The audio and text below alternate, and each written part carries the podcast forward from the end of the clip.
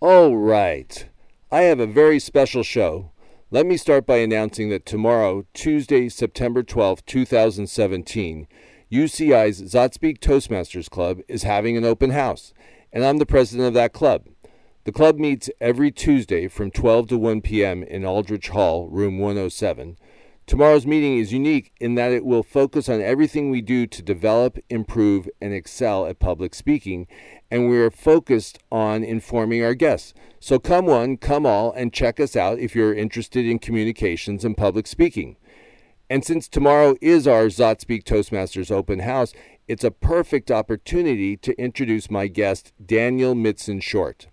Daniel is an inspirational speaker and writer, communication trainer, and four time district Toastmaster champion speaker. Basically, he has been the Toastmaster speaking champion in Orange County and LA County for four years, and that's a big deal. He frequently speaks internationally and has spoken at several TEDx talks. In fact, my first meeting with Daniel was about nine months ago, and it was a wild ride up to Los Angeles. And what struck me about Daniel was that in speaking to him on the side, he said that I plan to win the, you know, Daniel plans to win the International Public Speaking Championship in Toastmasters. And at the time, it was my first meeting with him. I'm like, wow, that's a pretty big cup of tea. And s- since getting to know Daniel and seeing his work, I believe him. So please welcome Daniel Midson Shorts. Welcome, Daniel. How are you today? Good morning, Kevin. I'm doing great. Fantastic. Thank you for having me. Th- Thank you so much for being on the show. You know, first of all, Daniel, there's there's so much I want to talk about. Maybe first tell us about how you got involved with Toastmasters. Was that your first introduction to public speaking, or you know, how did that evolve for you? Sure. Yeah, my very first experience with Toastmasters came years and years ago in Australia, where I grew up. Mm. And I'm now an expat Aussie. I live in beautiful Southern California, but I grew up in Australia in Sydney. And my first experience was when I was 17 years old. I went to a youth leadership event, and it ran for about eight weeks through my high school. Mm-hmm. And it was basically a chance for all the students there to do mini speeches, so three to five minute speeches and in front of the group, which as teenagers you can imagine is kind of terrifying. Right. But they're very supportive and very encouraging, and they said they had Toastmaster members there teaching us how to be better speakers. And that was really my first experience of Toastmasters when I was 17. And then I literally did nothing with it for about probably 20 years, and or maybe maybe a little less than that, maybe 18, 19 years. And then uh, in my mid 30s, I joined a Toastmasters club because in my career I was getting more demands to speak in front of groups hmm in my consulting work, and I do uh, communication training. And so I was getting these opportunities to speak, but I was very nervous and I didn't know what to do. And I just remembered for some reason when I was 17 having that experience at Toastmasters and thinking that was actually really helpful at the time. So I signed up to come to a meeting at a, a free meeting, as always, with Toastmasters down in Dana Point at a club. And yeah, the rest is history. That was about five years ago, and I've been speaking ever since. Excellent. Can you tell us about how you've grown? Like initially when you came to the club, what were some of the tools that, you know, as a newcomer that you feel like, do you remember those days? I do, yeah. It's starting to drift into the distance a little bit, but I do actually, as a practice, I try and remind myself what it felt like when I first walked in, how I was nervous and I wasn't, what's this going to be about? And, you know, are these people going to judge me or something like that? And it couldn't be further from the truth. I mean, the people in Toastmasters are the most encouraging, supportive, nicest people you'll ever meet. And I remember in the very early stages, my first two or three meetings, I was just really given a sense of, you know, it's great to have you here, you're in the right place, and then was given little roles, in things like being the timer of the day or counting the ums and ahs, the filler words, little tiny roles. And what it was helping me to do was just be cognizant of different skills of speaking, but at the same time, it was giving me many opportunities to stand up and speak in front of the group. Not a full speech and not running the meeting, but actually just saying a couple of words, and that helped me to feel a little bit more confident every week. So that was the initial thing. But then as time went on, obviously, when you have when you become a member, you have a manual which gives you instructions of how to deliver each different speech, tips and ideas. And then on top of that, I actually had a mentor in my club, a guy who was more experienced, who would encourage me basically every week to sign up for something small. you know, he'd say, "What do you want to do next week?" And I'd say, "I don't know." He'd say, "Well, how about this? How about that?" And so I'd always be doing a role, whether it was telling a joke or inspirational thought of the day, doing a little speech to introduce myself, something like that. And those were the initial tools. Was just really, honestly, like getting up in front of the audience and saying a couple of words was what built my initial confidence. What about initial breakthroughs? Do you recall anything that's like, you know, was a breakthrough for you? It's like, wow, I didn't realize this, or any impacts, or or has it just been a gradual progression?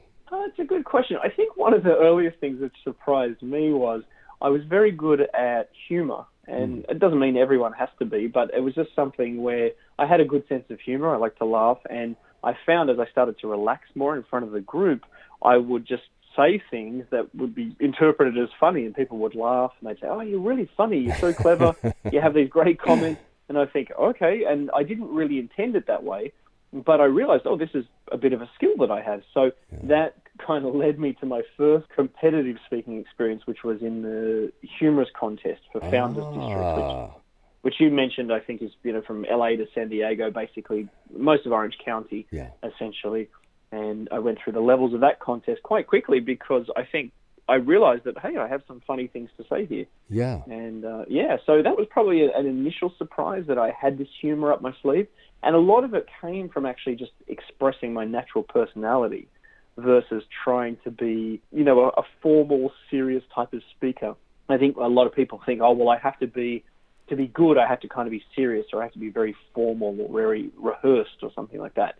But Toastmasters really encourages you to work the formula in terms of the speech practices that you're doing, you know, each speech in sequence, mm-hmm. but they want you to do it in your own way. So it's that was the cool thing for me was, hey, I can do these speeches, but I can have some fun. I can crack some jokes. I can give some good insights, and people seem to enjoy it. Excellent. How about telling us all about your experience with this recent competition at the International Speech Contest? Toastmasters had their international convention in Vancouver just a couple weeks ago and yes. you've been working on this project, I guess, what? It started over six months ago, where you competed at your club level and then went to your area level and then the district level. Can you just walk us through that whole process and you know what were some of the challenges and, and, and how that whole growth process worked? Yeah, so the International Speech Contest is a worldwide event which is run by Toastmasters International, but it starts in every single club around the world. And right now, there's more than 30,000 clubs around the world, I believe. I'm, I'm sorry, not 30,000 clubs, 30,000 competitors mm. in the speech contest. There's, I think there's around 2,500 clubs or something like that around the world.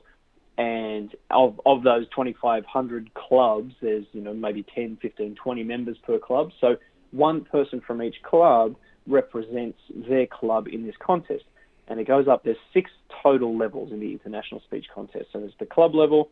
If you compete with your fellow club members and you win, you then go to represent your club at the area level. If you win the area level out of the competitors there, you go to the division level. If you win that one, you go to the district level, which is basically as high, uh, that would be out of around 200 clubs in Founders District. And whoever wins the, the district level then goes on to represent their district in the semi-final round. And if you win your semi-final round, you go to the final, which is a couple of days after at the convention. And if you happen to win the final of the international speech contest, you are then crowned the world champion of public speaking for that particular year. And you retain that title because you once one of the let's say rewards of winning the world championship is that you are then not allowed to compete anymore. Mm. So you you're basically uh, not disqualified, but you're you know you're removed from the contest respectfully. So it makes room for another competitor to come in. Well, so, I will. Yeah, I will say I've heard more than one Toastmaster uh, wishing you well and wishing that you would win the whole thing as soon as possible, so you could get out of the queue and let other people.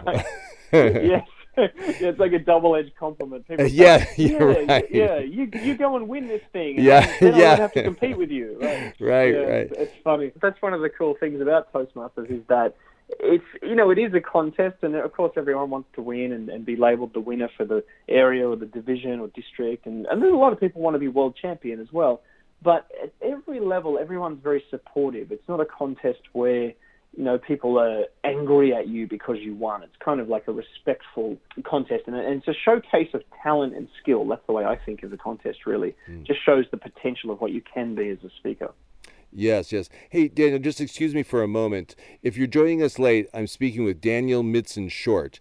Today, Daniel's speaking about Toastmasters, public speaking, and leadership clubs and what they mean to him. And he recently had the experience of competing at the international level for public speaking for Toastmasters. So, right now, Daniel's talking about his process of what it was like. So, Daniel won at the district level. And w- one of the other things about this contest that is intimidating for me is that your speech that you compete with for your first, I think, two or three or four times. If you win at that level, then that speech is over. You have to do a whole new speech. And I'm like, are you kidding me? I, I have never right. even gotten close to that. But anyway, can you can you talk about so you won at the district level, and that you know basically for Orange County, L.A. County, uh, San Diego County, and then you you continue with that speech, right? Correct. So you go all the way to the semi-final round, which is five rounds. You continue with that one speech that you've crafted, and then once, and it has to be five to seven minutes in length. It can't be longer than seven minutes thirty seconds.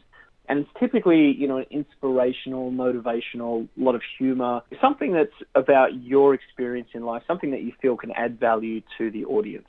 That's kind of the um, the criteria, if you like, behind the speech. And once you, if you do win your semi-final, then when you go to the final round, which is the World Championship round, you must deliver a completely different speech that you haven't delivered in that calendar year, meaning that you can't have competed in another contest with that other speech. And the reason they do that is because they're testing the skill of the speaker mm. rather than just that one speech. Mm. Because, you know, someone may have an incredible life story or just be you know very clever and, and have a very well crafted funny speech that just really impacts the audience and if they can use that all the way through they're kind of being carried by that one speech if that makes sense yeah whereas if they have to switch the speech in the final round you know in front of 2000 people you have to have some serious skill. You have to really work up to that level to be able to deliver a completely different speech at the final round. And gotcha. so that's the reason that they do that, and that really tests the mettle of the, the people. And that's why the ones who become world champion of public speaking really have earned the title. Yes. I will say one of the things that I got to observe from the first time I met you, your competition speech can you talk about how that speech grew and, and how you identified how you needed to strengthen it or, or what your changes were? Yeah, it's really that's the I honestly I would say that's the hard work of the speech contest is look you have to become a good speaker, but that happens by speaking a lot. If you go to different clubs or different events and you just practice in front of groups and, and they give you time to do that and they give you feedback, you'll become a stronger speaker. So that's the, the first half of the equation, if you like. But then the other half is the actual speech itself, the content that you're creating. And what I started with, the, the event you're talking about, I believe that was actually late 2016, might have been. Um, so yes. I had started writing that speech kind of in my mind three, four months before about an experience I had when I was young, about a teacher who helped me in my life and encouraged me to become a speaker. So it was actually kind of wrapped up in the, the theme of being a speaker as well. And I had that idea, but then obviously, you know, that's a that's a message that's important to me as a person. But what I had to do was then say, okay, how can I craft this in a way that it resonates with the most people possible? Mm. You know, mm. because not everyone wants to be a speaker, not everyone has that same aspiration. So I came up with this idea of uh, developing what I called a, a well, initially it was a superpower, which comes from you know superhero comics and things mm-hmm. like that. But then I realized I wanted it to be a secret power because very often we hide our powers in life. We have some talent or ability that we kind of know that we have, but we're also terrified to show it to the world. Mm. And I thought of this idea, kind of like Superman, how you know he hides his powers away and pretends to be Clark Kent. Mm-hmm. And so that became a, a metaphor that I put on top of the story of the school teacher who helped me to learn to speak because I was terrified to speak when I was young. So I kind of layered those two stories over each other. And the initial version of the speech, even though it was entertaining and a lot of people said, wow, I really liked what you said, it didn't have the same level of impact. And one of the things I like to do, I'm a big fan of music. I you know have hundreds of thousands of albums I've collected over the years. And one of the things I love to do is listen to the demo version of songs. that come out, you know, before the mm. artist actually releases it. Yeah. So they might just be playing it on acoustic guitar or piano or things like that. And if you go and listen to the demo version of a famous song, you hear almost like the skeleton or the bare bones version, and Right. you think, wow, they really improved that. How could they go from that all the way to this finished piece? And it really is just you keep reworking it, you keep iterating and thinking about it, and honestly obsessing about it. It's, Mhm. It's kind of a joke that you know i mean i would literally walk around i'd be at the shopping mall and i would have in my pocket a printed copy of my speech Mhm. with me. Because sometimes i'd be randomly walking around i think oh, here's a better word here's a better way to say that. I can add this in and it will add meaning to this. And so i'd always be you know all the the versions of it would have crossed out words and changes. So that's really the way it works is you just obsess about how can i make this better? Is this truly the best version and then sometimes newer ideas come to you. It just gets better over time. And as you were leading up to the competition in Vancouver, was it I don't know if routine is the word, but did you feel like, okay, you know, I'm I've worked this, I've prepared. I don't know, is there is calm an appropriate word or cuz certainly there's an edge. You you're competing, you want to win, you want it to be as good as Yeah. possible or is it, you know, leading up is it a bit frantic? You know, it's interesting. This is my third time competing, or was uh, just a couple of weeks ago, my third time competing at the semi-final level. And I think this year, more than the past years, I competed 2014 and 2015. This year, I was more calm than I've been. I think just purely from experience, having been on those stages in front of four, 500 people, knowing the process of that high level of the contest. But at the same time, I think I prepared more than I've ever prepared before. And the work of 2014 and 2015 really accumulate. So that's the beautiful thing about the speech contest is that any Toastmaster work that you do, any speech that you do, it kind of builds on the success of the next one. So they, it's almost like you have a platform. So I think because I'd had 2014, 2015, by the time I got to this year, I took a year off last year to do some TED Talks and keynotes and things like that. I was much more prepared. I knew the road ahead and I knew the reality of the contest. And that's a big part of it. Once you know that, you kind of, I don't know, it's, it's easier to be in the moment, to flow. And I remember before I went on stage just thinking, this is going to be fun this year. This is mm-hmm. going to be a great time. And it felt different. In the past, I think there was a, you know, if I'm honest, I mean, I had in my mind, I'm going to win this in one year. I'm going to mm. take this title down. I'm going to be the world champ.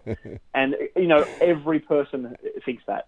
Yeah, Every person who gets right. to the district or the semi-final, they think they're the world champion of public speaking for that year. And and maybe worse than that, everyone in their district tells them that as well. So if you if you win your district, everyone says to you, "You're the champ. You're going to win. This is your year. You know, I can see you with the first place trophy."